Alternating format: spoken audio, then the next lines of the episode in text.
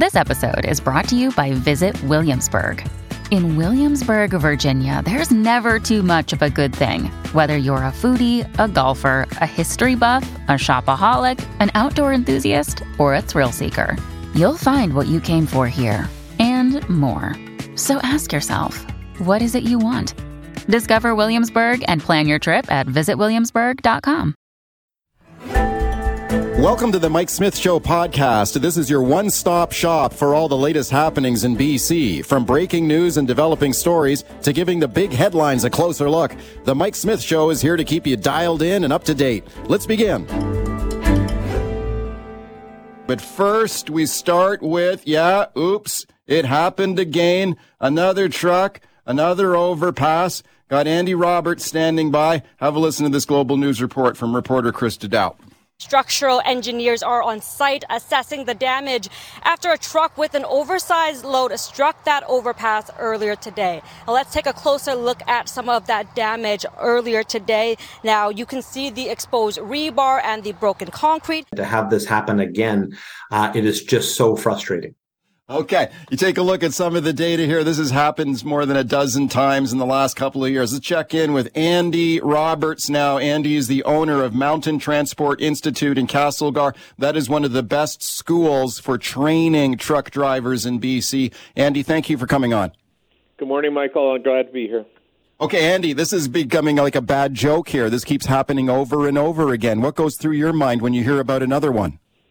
Uh, I'm I I don't know. Like I don't know what to think anymore, Mike. It's uh, it's always great to get on your show, but this isn't how I want to get on there. I, I think this is indicative of of a bigger problem. In in that you know historically when we go back 20 or 30 years it was very senior experienced drivers that hauled these kinds of loads and I think again the baby boomers are retiring and and the average age of a truck driver is is high and and uh, as those people retire and the less experienced drivers get some of these jobs, I, I think the knowledge and the experience just isn't being passed down through the ranks. What about this straight up measuring? Like when you have an oversized load, like we're, we're, learning this truck did yesterday that hit the overpass on Highway 99, they're required to measure that load, correct? Well, they're responsible to know how high they are. So, yeah. uh, you know, your legal height is 4.15 meters, which is just a hair under 13 feet 7 inches, and and if you're over that, then you require a permit, and your permit gives you very strict instructions as to routing and things like that. So, yeah. either they're they're not uh, they're not measuring to check their height and make sure within their within the permit rules, or they're not following the routing of the permit. Yeah, why would someone not follow the route? Like there's an approved route to make sure that this doesn't happen if they have an oversized load. Like are some truckers maybe trying to cut corners and get get the deliveries done quicker? Absolutely. I, I would say it's that. It's uh you know, a lot of these permits are multiple pages long, and, and drivers uh, may not be taking the time to read the details behind the permit. I mean, they're absolutely responsible for it, but the impacts on, on the public, responsible or not, are, are crazy. Are are drivers adequately trained? I know that you've got one of the best training programs in the province there, but not every driver goes through through this type of training. Like, are, is there any kind of mandatory or required training for truck drivers in BC? So we now have mandatory entry level training in British Columbia since October 2021. Um, but I mean, prior to that, no, there wasn't, and and there was no. Uh, the only the only required training was taking a 16 hour air brake course and other than that, you could get your learner's license and challenge the road test. Um, there's there's a, a proliferation of driver training schools in the Lower Mainland that that used to just teach you the road test route virtually, which is illegal, of course, but they did it, and they do it at uh, they they competed on price for students, right? So they were getting people licenses. They weren't actually teaching them uh, what they needed to know to be successful as professional drivers. Speaking to Andy Roberts, owner of Mountain Transport Institute in Castlegar, they train truck drivers in BC. Let's go back to the experience factor here, Andy, or, or the lack of it there. As as you mentioned, like in previous days, in the old days, how did it work? Like you, you would not a guy who was driving like a big 18 wheeler tractor trailer with like a huge, huge heavy load down a highway. Those drivers would typically not be driving a vehicle like that unless they were very experienced. So in in the in the good old days, as we say, um, y- you couldn't walk out of a driver training school and get into a class one vehicle. You would start in a smaller five ton truck or something like that, and you'd work your way up through the ranks. Um, as as we went through a, an event called deregulation, when the rules, uh, when the, when basically the industry was opened up for just about anybody to enter, that sort of changed that, and and more trucking companies popped up, and and they needed drivers, and they hired uh, people with uh, with less experience, and and so we started to see a trend downwards in the in the uh, quality of driver on the highway, and over the years, in my opinion, that's just gotten worse and worse and worse, and and um, you know the, the the reason shows like Highway Through Hell and things like that are successful is because there's far too many truck crashes out there. Not just people hitting overpasses, but people rolling trucks over and doing all sorts of silly things. Andy, thank you for coming on today. I always appreciate it. You're very welcome, sir. Have a great day. Okay, here we go. We continue talking about trucks versus overpasses. It's happened again on Highway 99 yesterday. Traffic snarled and backed up after another oversized load truck hits an overpass. Got Dylan Kruger standing by to discuss. First, have a listen to one of the victims here in one of these crashes. This is overpass crash victim Jade Dallas. Have a listen to this. A big chunk of the concrete had hit my face after it went through the window. So I have pretty extreme amount of dental damage on the right side of my face and facial fractures. Yeah, I mean, we're very fortunate that more people have not been injured or worse here in these uh, so-called accidents that keep happening over and over again. Got some calls on the line. Let's quickly check in with Delta City Councilor Dylan Kruger. Councilor, thank you for coming on. Mike, thanks for having me. Okay, so this is, you know, Delta has seen a lot of these things happen on, on the highway here. Your thoughts on it? Yeah, it seems like a lot of these things are happening on Highway 99. I mean, these are incidents that cost taxpayers tens of millions of dollars in repairs when they happen. Not to mention the traffic nightmare. I was actually caught in this trying to go uh, through the Massey Tunnel yesterday. So when we have overpasses uh, that are out of commission like this for days on end, it's it's significant inconvenience for uh, for travelers. Um, so I mean, to be clear, there's 100,000 heavy vehicle movements a day in BC. The vast majority of these movements happen without issue. We've got an extremely right. professional overall uh, class of, of truck drivers that are vital to our economy. But when these incidents happen, I mean, we need stronger deterrents. This this is just getting ridiculous. We must have had at least 12 incidents in the last year. Yeah, for sure. So you think the fines are adequate or not adequate? So this is according to the Ministry of Transportation in an article on CTV News from May of 2023 According to the ministry, each violation like this is subject to a $115 fine. $115. Wow. Or potentially millions in damage. So the incident that uh. happened on 192nd Street in July of last year, $115 fine for over a million dollars in damage. Yeah. Oh my goodness. Give me a break here. What do you think the fine should be? Well, I know the province is working on this in fairness to them. I would encourage them in that process, but it has to be punitive to the extent yeah. that I, I, think three things need to happen. Like number one, we need higher penalties for drivers or the companies they work for that are found to be at fault. Those with a history of bad behavior should lose their commercial license or their business license should be pulled entirely. And like your previous caller said, we need better mandatory education for all drivers and individuals who load these trucks. For sure. Uh, Councilor, stand by. Let's fit in a couple of calls here. We got Alex on the line in New West. Alex, go ahead. Hey, good morning, gentlemen. I got my class one from North Shore Driving School back around 1997. I think I paid $2,500 for it. I believe I had about 40 hours of driving around the city, and it was broken up. I remember I wasn't too happy with the program. But anyways, I couldn't get a job driving trucks, so I started driving highway coach. And then 2006, I got laid off, and EI said I had to look for another job. So I didn't think I had a chance in hell, but I applied for this outfit in Lethbridge, Alberta, and yeah. they I told them I said I have no experience, and when I had teamed up with a with a driver trainer, he sat in the bunk the whole time, and I did all the hard all the hard miles, and he said, you know, like I was going down the hill, you're in the wrong gear. Well, anyways, I said, "Well, am I supposed so, to?" So, okay, so Alan, did you you just felt you felt you were not you felt you were not qualified to be driving this vehicle, correct? Absolutely, I don't. Yeah. Alex, thank you for the call. Okay, we heard, councilor, we heard about this earlier before too. You know, we got inexperienced people behind the wheels driving these trucks. I mean, maybe there should be a minimum number of hours behind the wheel before you get in, in the in the cab of one of these big eighteen wheelers. Your thoughts?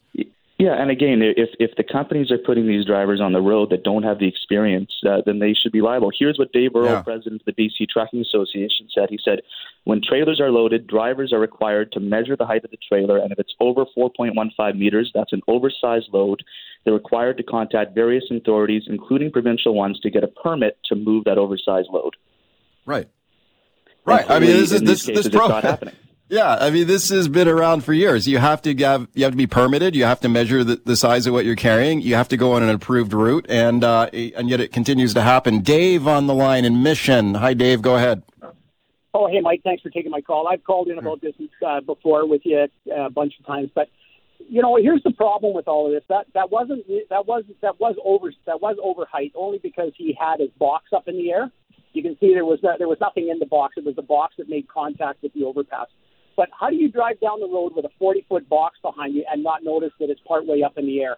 You know, and this is where it all falls apart with all of this, is because, uh, you know, the training is just not there. You can go to a driving yeah. school and you can do as much training with a guy riding around town as you want, but until you get behind the wheel or get in the cab with somebody that knows what they're doing and is going to train you properly on how to operate this equipment, this what this is what needs to happen. The government needs to step in and make yeah. sure that these driving schools have proper training for these people. And Dave, thank you, thank you for the call, Matt. Thank you for the call. I appreciate it. And people will recall, Dylan. People will recall an earlier one of these collisions with uh, the massive dump truck that was going down the highway with the with the bed of the dump truck up in the air. And you could, of course, you could see the dash cam video of someone behind them. And it's almost like watching a, a wreck in slow motion. You're just like, oh my God, here it comes. This, the bed of this dump truck is sticking up in the air. It's heading right for this bridge. and just everyone can see it coming except for the guy driving the truck. So, you know, better training and we need tougher enforcement too. Like raising the penalties, raising the fines is one thing. You got to enforce it too, correct? You need to enforce it. And again, I just want to emphasize the, the economic cost when this happens 12 or yeah. 15 times a year. In addition to the cost of the taxpayers, millions of dollars in seismic repairs, you're shutting down key pieces of infrastructure. Highway 99, which is our main gateway to the United States Blaine border crossing, to the Port of Vancouver, to BC ferries, in gridlock at a standstill for days on end. There's huge local economic costs when these incidents happen, yep. and they're all entirely avoidable. Absolutely. Sean in Chilliwack. Hi, Sean. Go ahead. Uh, there, I, I think the most efficient and simplest and cheapest way to do this, you can change all the regulations and do all the training you want, but why isn't there more efficient warning system set up before these crossings, before these there? If you were to do that, even with a simple plastic pipe and a pole set up an exit beforehand at the regulated height, you would stop a lot of these trucks from doing that, and and they would eliminate having to train all these these these uh, drivers immediately. It would be a system that would be in place to let those novice drivers find it out. Well, okay, thank you for that. Well, I'm not sure like warning signs or whatever are going to make much of a difference. I mean, the, the height of these bridges are already posted. I mean, I see the I see some of these signs indicating the height of an overpass or a bridge. The bottom line is if you have an oversized load on this vehicle, you're supposed to travel only on an approved route so that you know for certain that you're going to fit under the overpass. So, I mean, it ain't rocket science here. You have to just follow the rules that are in place, and it appears that some of the people are not following them. Uh, Dylan, thank you for your time today. Mike, thanks so much for having me.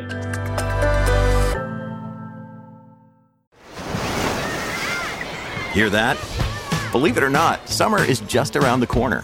Luckily, Armor All, America's most trusted auto appearance brand, has what your car needs to get that perfect summer shine. Plus, now through May 31st, we'll give you $5 for every 20 you spend on Armor All products. That means car wash pods, protectant, tire shine, you name it. Find out how to get your $5 rebate at armorall.com. Armor All, less work, more clean. Terms apply. All right, let's talk about staying cool in the hot weather now. It used to be in Metro Vancouver, you didn't really need air conditioning to get through the summer months. Now with heat waves, the new normal AC uh, becoming a necessity for many. Now, what happens if you live in an apartment where there is a no AC rule? What if that's written right into your lease? You are not allowed to install an air conditioner in your suite. What if you were threatened with being evicted if you do bring, if you do have an air conditioner? This is happening in other jurisdictions. Check out what's happening in uh, the state of Oregon, where this has happened to a lot of people. Uh, take a listen to these Oregon tenants facing eviction because they put air conditioners in their units. This is uh, speaking to NBC News. Have a listen to this. Just all of a sudden, in the middle of July, they decide to evict mostly elderly and disabled people for their air conditioners, and I just don't think it's reasonable. I don't want to be put in a position where I have to choose, you know, being sick because I can't eat because of the heat and being in the street. But I just want to keep my air conditioner. And so do these other people.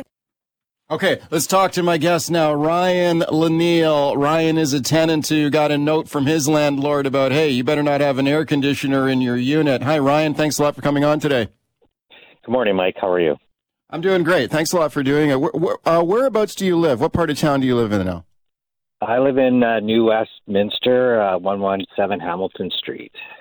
Okay, so tell me about like how hot does it get in your in your place in the summer? I've had it up to 38 degrees uh, Celsius. Uh, it, it can be quite the little cooker there, and the worst thing of it is I'm on the east side of the building. I'm only getting the sun half the day there. Okay, Like, and the- you the tell me about even worse. tell me about the air conditioner you bought for your unit. Uh, three years ago, while the building was in construction, the heat was as bad as the heat bubbles we've endured. And, uh, you know, I finally broke down and bought an air conditioner. I hadn't needed one before and uh, did the research, did the square footage of my apartment, figured I need roughly 500 square feet. So what I sourced out was uh, about a $700 unit that did that exactly that, produced 9.5 amps of current draw. I checked my circuits, uh, 15 amp breaker. I'm like, that's perfect for what I need to use it for. Set it on a timer for an hour before I get home from work for the day. I walk into a cool house. You know, I use it maybe a couple of hours a day during the heat bubbles, and unless it was extreme heat, then it was it was going quite quite continuously, but maybe a week or two at a time there. But Yeah. yeah, and is it is so- is this one of these floor models or does this sit in the window? this is a portable floor unit. Yeah. And So then it it, it vents floor. it vents outside though, right? Like you got like a flexible tube that goes out to the window. Is that how it works? That is correct. Yeah, Yeah. Okay, and it's working well for you. It's helping you get through the summer now. It is. It really is. Yes. Okay. Okay. I mean, this is a necessity for a lot of people, man, especially if you're in a unit just sweltering uh, through these heat waves for sure. So let's talk now about the about the rules in, in your building there, Ryan. So tell me about the notice that you received from your landlord. So I what I received was actually a bulk email that I believe that several buildings owned by this individual received, and uh, at first I you know heeded it. You know, okay, it's safety. It's my personal safety. It's about the building and other safety. So, you know, the notice said. You know, consult with an electrician. Make sure it was safe to use your air conditioner, and you know, use at your own risk. So I'm an elevator technician. I work with several electricians. I know several electricians. I work with electricity every day. I kind of knew the answer. I wanted to verify with an electrician. I said, I have a 9.5 amp unit working on a 15 amp circuit. Am I in trouble? This is the age of my building. It's on a on a breaker. No, no electrician said that there was anything wrong, right? So you know the breaker protects you from overdrawing the average, so that the system has a built-in safety mechanism for the tenant in the building.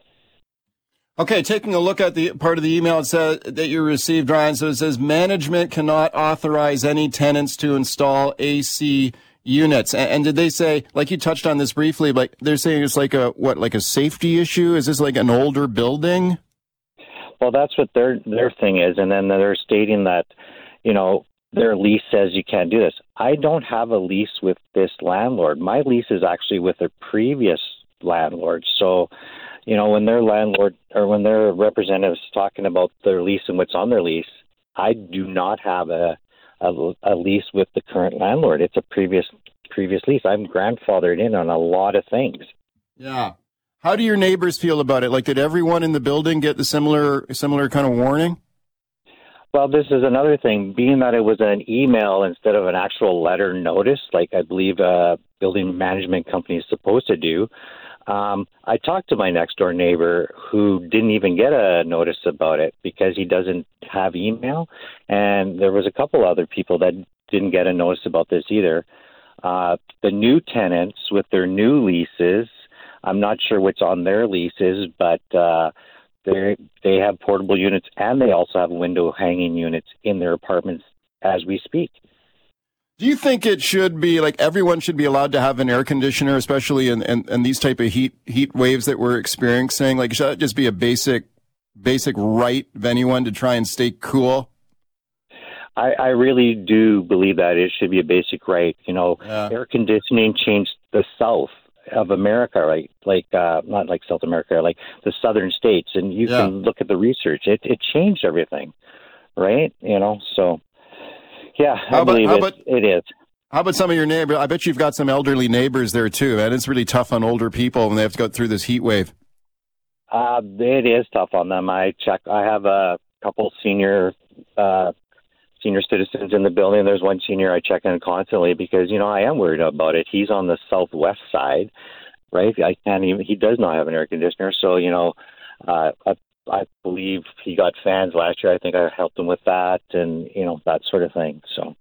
Yeah, but it, it must really be stressing out these these elderlies, and then you know they have an affordable housing unit, and now they're like they're forced to make a choice basically you know their health or you know the cheap rent it seems Are you worried at all about like you mentioned that you know you're an you're an elevator technician, so you you know a lot of you- you're a handy guy. You know a lot of technical stuff on this.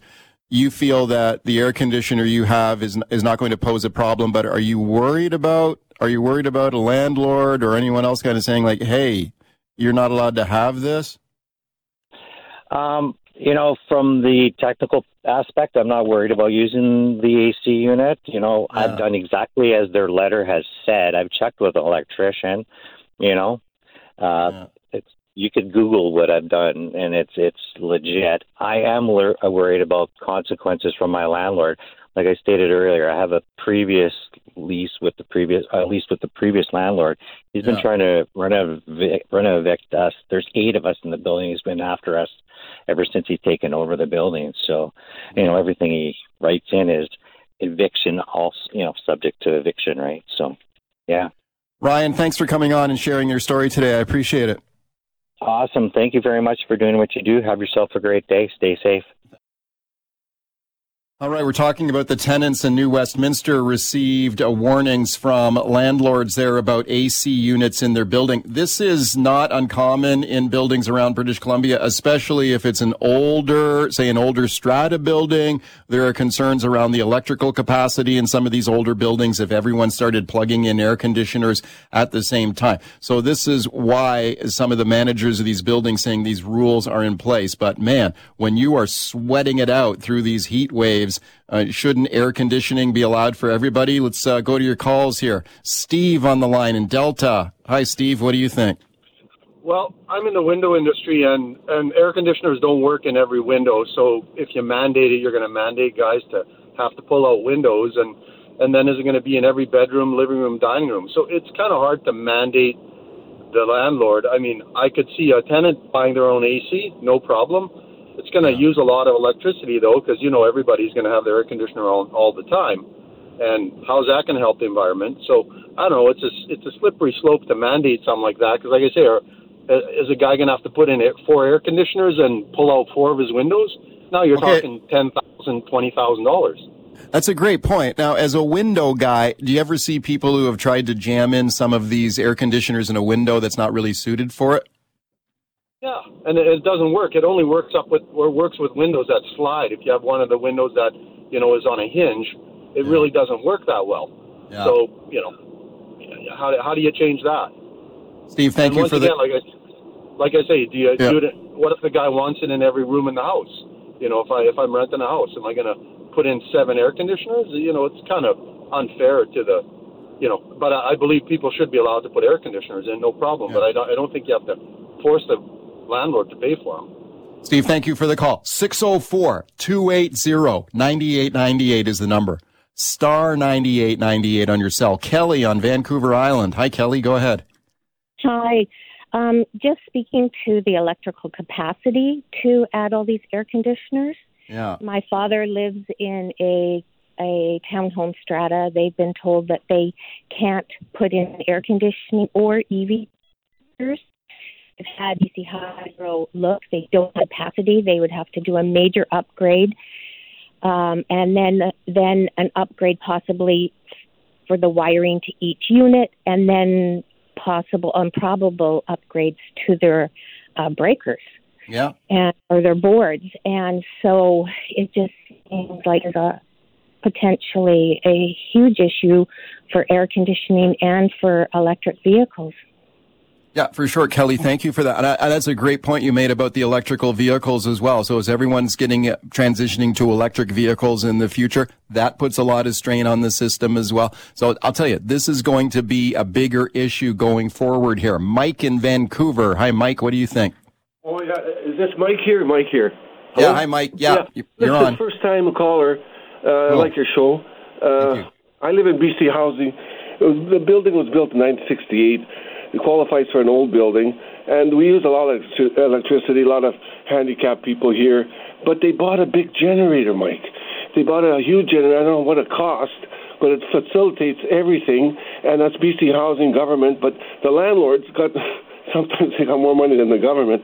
So there's a solution there, and there's a high tech uh, revolution going on with these generators. You could buy them kind of cheap, you know, nineteen hundred to all the way to ten thousand bucks, and that's not much, and it will cover everything. I'm telling you, this thing's powerful, and uh, uh, you could have all the air conditioning you want uh, because of the the supply. That's no, that's very interesting. So what do they use the generator for? Is it for the whole building? Yeah, it's for the whole building. It was Oh. built for veterans in '68, but they Okay. upgraded it because it's so solid. Built in '68 uh, construction stuff, and um, they upgraded it to a point where they're using it as a flagship, I guess, for BC Housing because BC Housing has been getting kind of a bad rap lately, but they're Okay. using it as a flagship, and it's run pretty good. And this is a huge generator, and I just, just got to find out the cost, but uh, you know, it's not. It's, it's huge because the building's huge. You see. Okay, And, uh, Mi- Mike. Thank. Mike, thank you for the call and thank you for listening to the show. John in Burnaby. Hi, John. Go ahead.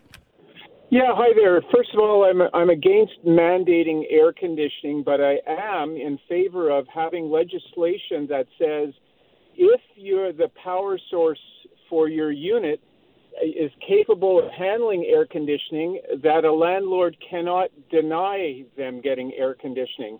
And one other point is those units use up a ton of electricity. So if electricity is part of somebody's rent, then there needs to be somewhere to protect the landlord against having clients have the electricity on all day long where it would, you know, increase costs substantially. Thank you, John. There's some really good points being made by the callers for sure. Sally in Princeton. Hi, Sally. What do you think? Yeah, hi, Mike. Um, I, the the man who just spoke um, about the electricity. Yes, if it's in the contract with the landlord, then I can see where this would the bill. But if the man is paying his own power, and I didn't hear when he spoke, if he was, then it's up to him if he wants to run it all night, as long as it doesn't compromise the breaker. Okay. So, you know, um, just a point, but it, it's very important. And because of the climate change and the high heat all over the world at the moment, it's going to get hotter. I just heard Yeah. that again this morning. Oh, yeah. It's going to get hotter, and this is going to be a bigger issue.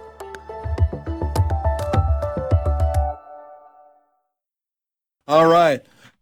Let's keep talking now about the drug addiction and overdose crisis, how mental health plays such a huge role, especially if people are using some of the most dangerous street drugs. Now, you just heard from the Delta police chief with his concerns about the situation, especially the escalating death rate from drug overdoses. Brand new numbers out on that today. What is the answer here? Well, the BC government this week announcing an expansion of mobile integrated crisis response teams. Those are police officers working side by side with public health nurses. Police receive an overdose call or a mental health call, they respond. A public health nurse responds with the police at the same time. Got Christine Gower standing by to discuss. First, this is a program that has been in place for some time in many communities. It's being expanded in British Columbia. Have a listen to the chief of the Vancouver Police Department here, Adam Palmer.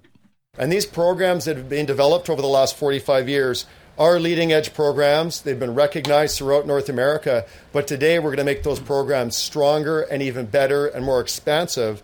Okay, let's discuss now with my guest, Christina Gower. Christina is a psychiatric nurse and an advocate for improved patient care. And I'm very pleased to welcome her back. Hey, Christina, thank you very much for coming on today. Uh, anytime. Thanks for having me. Okay, Christina, let's talk about this idea in principle. Do, do you think this makes sense? Like a lot of people will say that the drug crisis that we have right now, it shouldn't be treated as like a, a, criminal crisis, but more a healthcare crisis. And therefore, does it make sense to have police sort of do a team up with nurses to respond to drug drug calls and mental health calls? Um, yeah, that's a a, a big question um, ethically. So, so healthcare is uh, not meant to be police uh, involved, but um, we're at a, a, situation now where we have a lot of uh, unprovoked attacks.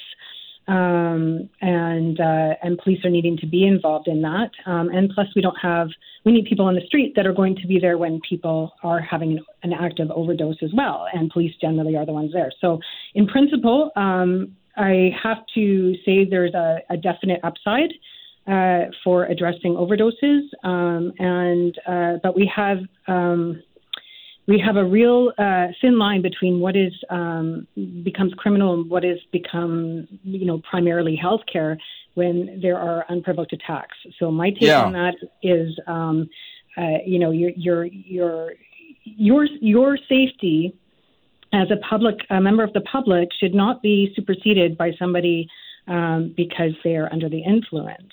So uh, you know um, I guess putting the, the nursing together with police helps, but I don't think it solves the problem. It, helps address it at street level, but it doesn't fix the problem. Yeah, I mean, I've heard it described as kind of a, a, combination problem. I mean, you may have a situation where there there's a mental health call or there's a drug overdose, and some people may say, "Well, uh, is it appropriate for police to respond to a mental health crisis?" Well, in some in many cases, it is because you've got violence involved or threats of violence in addition to having someone having a mental health episode or, or a drug overdose. So in cases like that, it's like you can't, you know, I, I think it'd be kind of naive to think that a, a, nurse can respond alone to some of these cases. Don't you need police there in, in some of these cases as well? We are routinely calling police to hospital. so yeah, right. that's with multiple security uh, members on our team and, and staff members that come running when you when you sound an alarm, um, and, and there are times you know that we have to call police uh, very regularly, and, and increasingly so. And you know, I'm, I'm not sure. I, I've been you know I've been advocating and trying to get politicians to listen for years now about um, the crystal meth problem that we have. It's not just fentanyl that is our problem, although that is um, the source of uh, many of our um, uh, untimely deaths of uh, poor people that are not getting uh, the help they need for pain control and addiction. Um, but crystal meth is a whole different story where um, it actually really changes the structure of your brain, and yeah. it takes about nine months to clear from using that. Um, and uh, in the meantime, they can get uh, brain injuries and uh, uh like traumatic brain injuries on top of that. Um, so, so, but that is the main source um, is the crystal meth use for our unprovoked attacks, and I'm, I'm not sure people are aware of that. Yeah, no, I think it's a great point. I mean, that's a drug. Like, let's say you have someone who has a a mental illness, like, if, and someone is hooked on meth, and if it, especially if it's producing brain damage, can that make the mental health crisis even even worse, or or provoke even more mental illness? For sure, and you know, yeah. it's it's it's when you use illicit drugs, it's no different than pharmaceuticals, okay? Because it's it's just not prescribed. It's still self medication. It's still medicating a symptom that is, um, you know, poor stress tolerance or perhaps an underlying uh, serious and persistent mental illness. So, uh, you know, when when we're seeing, you know, we, we can run the gamut on that. We we now have people precariously housed that uh, make pretty decent living, what should be. Um, uh, that's hugely stressful. We have people that are working too many hours and becoming injured. We have, you know, it, it just runs from that all all the way across the board to the point where, you know, um, one one end we have people with with a true Axis One diagnosis for mental illness that is not coping well with it and is, is augmenting um, their symptoms with some illicit drug use to people that are falling towards that end of the spectrum because of the social um, uh, safety nets that are no longer in place. Speaking to psychiatric nurse Christina Gower, uh, the expansion of police and public health nursing nurses teaming up for crisis response teams uh, fanning out across British Columbia. Here's one thing that occurred to me, Christina, as soon as I heard this announcement, and then I've heard it from the president of the BC Nurses Union this week as well. Where are these nurses supposed to come from? Because we have a shortage a really bad shortage of nurses in this province right now, correct? We do. Um, that's the first thing I said when Mayor Sims uh, came out with his platform promise of hiring 100 nurses. Uh, and I yeah. think you'll see that he's hired the police, but he did not hire the, the nurses. Um, uh, although I, that wasn't, uh, I, I don't even think it was advertised, to be honest. I'm not sure, but um, that's what I gather.